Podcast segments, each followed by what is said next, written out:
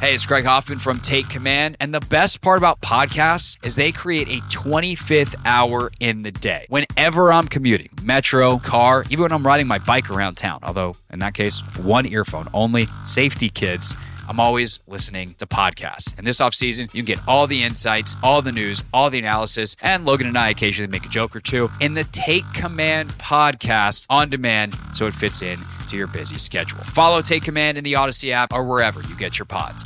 This is Matt Spiegel, and I can't wait to bring you season two of the PBP Voices of Baseball. The very best play by play voices in the game talk about their craft. It's a job so special that even Joe Buck told us he will probably go back to it. I'm 53, basically 54. I, I think it's too early to say nevers at this point in my life. I think at some point I'll get the itch again. Incredible guests sharing great stories from your favorite teams coming this year. Find us on the Audacy app or wherever you find podcasts podcasts.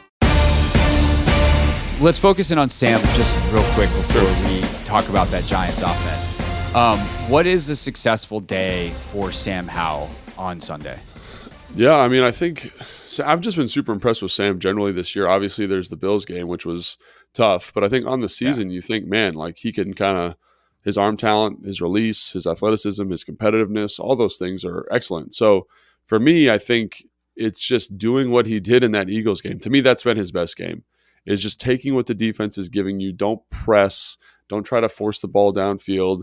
If it's there on third and six, throw the out. You know, like don't don't try to be Superman. And I think versus this defense, you're going to get some opportunities just to kind of take what they're giving you. And again, this is this is another thing that's interesting. Like when you watch the San Francisco game, for example, like Wink tried to heat up Brock Purdy a little bit and obviously to his detriment. But one of the things I'd point out is that like Brock Purdy had to make some plays versus all out pressure, like what you would call like engage eight, you know, if you're a Madden fan, yeah. and then, you know, kind of buy some time, feather away, and then deliver a strike. And I think if Sam can walk that balance between it's time to make a play and it's time to play within the context of the offense effectively and again that's what makes a good quarterback is understanding when it's time the time and place to do that um, I think I think that's that would be a successful day for me. Like him growing as a player and showing the maturity he showed against the Eagles game, and again against the Falcons too, and also knowing when it's time to to press a little bit and and hang in the pocket a little bit longer and deliver that strike. And that's something that only comes with time and experience. But for me, that's kind of what I'll be looking for in this game specifically: is how do you handle the pressure and um, and how do you make big boy kind of NFL quarterback decisions under pressure? So. Yeah, and how do you avoid catastrophic mistakes? Like, yeah, um, you know, one of the things that I used to say when talking about Kirk when I was on the beat back in the day is, you know, Kirk early in his career, as you well know, because you were on the field for many of these, like he was a turnover machine. Like he yeah. was throwing interceptions all over the damn place. And eventually, Sean and Jay got him to a point where like his mistakes were incompletions, or right. like his mistakes were like I checked the ball down when I had a touchdown. And you're right. like, dude, it's wide open, and like that's a little bit what Sam needs to go through right now is like how do you limit the catastrophic mistakes and he's going through it already? Like we haven't seen the stuff that was in the Bills game necessarily um, since the Bills game. There there's been continued growth even if there are is still the sack issue. But you know I think you see alternatively last week with Atlanta just getting the ball out of your hands sometimes is not a good thing. Like you're better off taking a sack than doing what Desmond Ridder was doing, which was freaking out at pressure, throwing the ball up and throwing it right to the the wrong jersey. So like yeah, the sacks need to be fixed because this is completely unsustainable from not just like a play situation, but from an injury management situation, whether he were to mm-hmm. get knocked out fully or to get dinged and and not play as well as he has been but it is better than just like ah there's pressure coming. Throw the ball up in the air or do something you know rush a throw do something silly. Um, so where is where is that balance? And i think continued growth in that area is is what i'm looking for week in week out at this point on kind of the long-term process with sam. i agree. Um, and then the other thing too that I, this is my last question for you on sam in, in the offense is where can he escape? Because since the arizona game when he had the sack fumble return for touchdown. Yeah. He has not really tried to escape out of the back of the pocket. It's like someone told him, like, hey man, that's why you don't do that in the NFL. And he's right. like, okay, got it. and then he'll try to escape up in the pocket, and it's not particularly gone well. He's run into a lot of sacks. How does he use his mobility? Because he is a, a good runner, and even if he needs to slide a little bit more, probably for everyone's liking, but like he'll get you some yards and obviously picking up a few yards or at least being able to extend the play outside the pocket and look keep your eyes downfield is better than a sack. So where where are the avenues, the alleys for him to escape the pocket with his legs, whether that's to run or to throw? Hey everyone, this is Bret Boone. Would you know it? I've got a podcast going strong in our fourth year. Tune in as I sit down with my friends, some of the biggest names in sports, media, entertainment, for a lot of fun and in depth conversations. As you know, baseball's been my life. It's been in the family for a long time, but it's a lot more than that here. It's sort of like taking a ride in a golf cart around a beautiful track. Join me every week for multiple episodes on the Bret Boone podcast, available on the Audacy app or wherever you get your podcasts.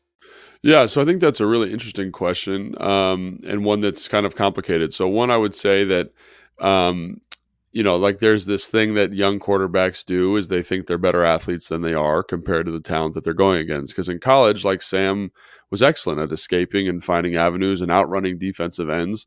But I also think there's needs to be an understanding that, hey, man, like all these defensive linemen, even the big ones, are running sub 540s. Like they are fast and they are big and they're athletic. And so I think fans also need to understand that that escaping the pocket is not like an easy thing to do. It's right. not, especially with t- and so like London Fletcher brought this up the other day. He was in studio, and he was like, you know, one of the things I see with defensive lines is they're doing like what they call like a like a, um, a mush a mush rush, which basically is like instead of like trying to be creative and you know attack edges, they just say we're going to bull the offensive line back, kind of collapse the pocket and then shrink a throwing windows, but also shrink escape opportunities, right? And so they, especially experienced players like you see Calais do this, which I thought was great by him. He's pulling the guard back, and Sam's in a good position, but he's got eyes to the quarterback, and hit, and in his mind, Calais' mind, like the clock goes off. He's like the quarterback's going to scramble. Sam scrambles, he sheds the block and makes a sack. And it's not that Cosmi lost the block because Sam's running up to escape the pocket and takes a sack. So I do think that fans need to understand that teams are rushing him in a specific way. And it's also based on his athletic profile. Those escape opportunities are, unless they can create some width and separation in the pocket or move the pocket, are not going to be as ready as like people want to say. Like, for example, I'm watching the game with, you know, um, you know, B Mitch or Santana, and they're always like, oh, he's got to run there. And I'm like, I think if he tries to run there, that's going to be a sack because of how they've constricted the pocket. And so uh, I think fans just need to keep that in mind. And so what I would say, what I would like to see more of is on these deep throw opportunities is instead of saying, hey, throw the ball or escape the pocket, maybe it's throw the ball and then here's a check down, here's a crosser, here's a here's a sit uh, that alleviates some of that pressure for him to kind of have to – beat these better athletes and get to space. And I'm not saying he can't do it because he's shown an ability like when he has space and when he has right. opportunity to, to make a play. But I don't think that needs to, that shouldn't be, it needs to be utilized the way Daniel Jones utilizes it. And if you watch Daniel Jones, he's very rarely escaping vertically into the pocket, like unless there's a huge chasm of a lane there. And I think that's something, again, that coincides with that decision making stuff we were talking about. You need to learn when and where, when and where you can escape the pocket to be most advantageous for you. Yeah. And I think what you see in veteran quarterbacks like Russell Wilson's great at this and right. has been forever. Daniel Jones is actually very good at this as well. Is like, can you move a little bit within the pocket and let a guy blow by and then you got an open right. side. Right. Right. Like the reason it's so dangerous when Chase like gets pushed too far upfield and the times that we've talked about that, for instance, um, is because then all of a sudden you do really have that space to run. It's not necessarily vertical in the pocket, like where's the lane to escape? It's after a little shuffle here, set step up there, stay within the pocket. All of a sudden, your tackle's able to push a defensive end 15 yards upfield. They go loop around, uh, you know, to the other side to come and get you. Well, they've vacated a side and you can get out. And that's when you see some of those like, let me run lateral to line of scrimmage and see if I can extend the play down the field. Right. Or depending on the coverage and the route concepts, perhaps there's 10 yards of space. And that's a and so, great point by yeah. you because it's like he's not compared to other people in the NFL, he's not really good at that subtle pocket movement. It's like drop, and then I'm like demonstrably escaping the pocket. But I think you bring Right. up a good point that some of those he gets guys stuck like Yeah. that. Mhm. That we've seen that how often this year, where he drops, he gets to the top of his drop, and then he stands there. And and like I'd imagine fans just lo- watching, and even if you don't know football on like that level, Right. if you just watched it as a fan for your whole life, you go. Ah, because like a quarterback's not supposed to be standing there like that. Like Right. it's, he's literally a stationary target. No, yeah, I think that's 100% right. And in college, like he didn't have to do that really. He didn't have to move around and be creative and do all this stuff, like because his O line was pretty good and they did a good job of keeping him insulated. And that's not the NFL. That's not pocket awareness in the NFL. Like look at Tom Brady or Peyton Manning or anybody, right? They do such a good job of subtle movements in the pocket to create space and give them opportunities to throw. And talk about stuff that needs to happen and he needs to mature at. That's one of the things that needs to get better. So, Yeah. um, you know, I think it'll come. It'll come with time, but it's all of this stuff that we're talking about. You know, the throws, the escapism, the taking sacks that comes hopefully with experience and hopefully he gets better each and every week. And I do think he has improved with a lot of this stuff. It's just about yeah. continuing continuing that progression. And I do think um, back to one of the points you made in the middle there, like EB can help him out a little bit more with some some easier escape routes with his arm. Like, hey man, if you're in trouble, you know where your check down is. You know Right. where this little sit route over the ball is. Um, because, like we've talked about, there seems to not really be a full trust with the receivers, with the concepts, with some of these down the field throws because they're open. If he would throw with anticipation, but he's not there yet in his progression as a player. And so how do you say, okay, man, if you miss if you miss the anticipation throw and supposed to having to make another downfield throw because everyone's 12 to 20 yards down the field, here's an easy check down. Here's an Right. easy five yard over the ball. And so um, hopefully some of that stuff continues to emerge in the offense and he can find that. And um, obviously that can also be mixed in with, you know, Gibson's got to get out a little bit faster when he chips or things like that.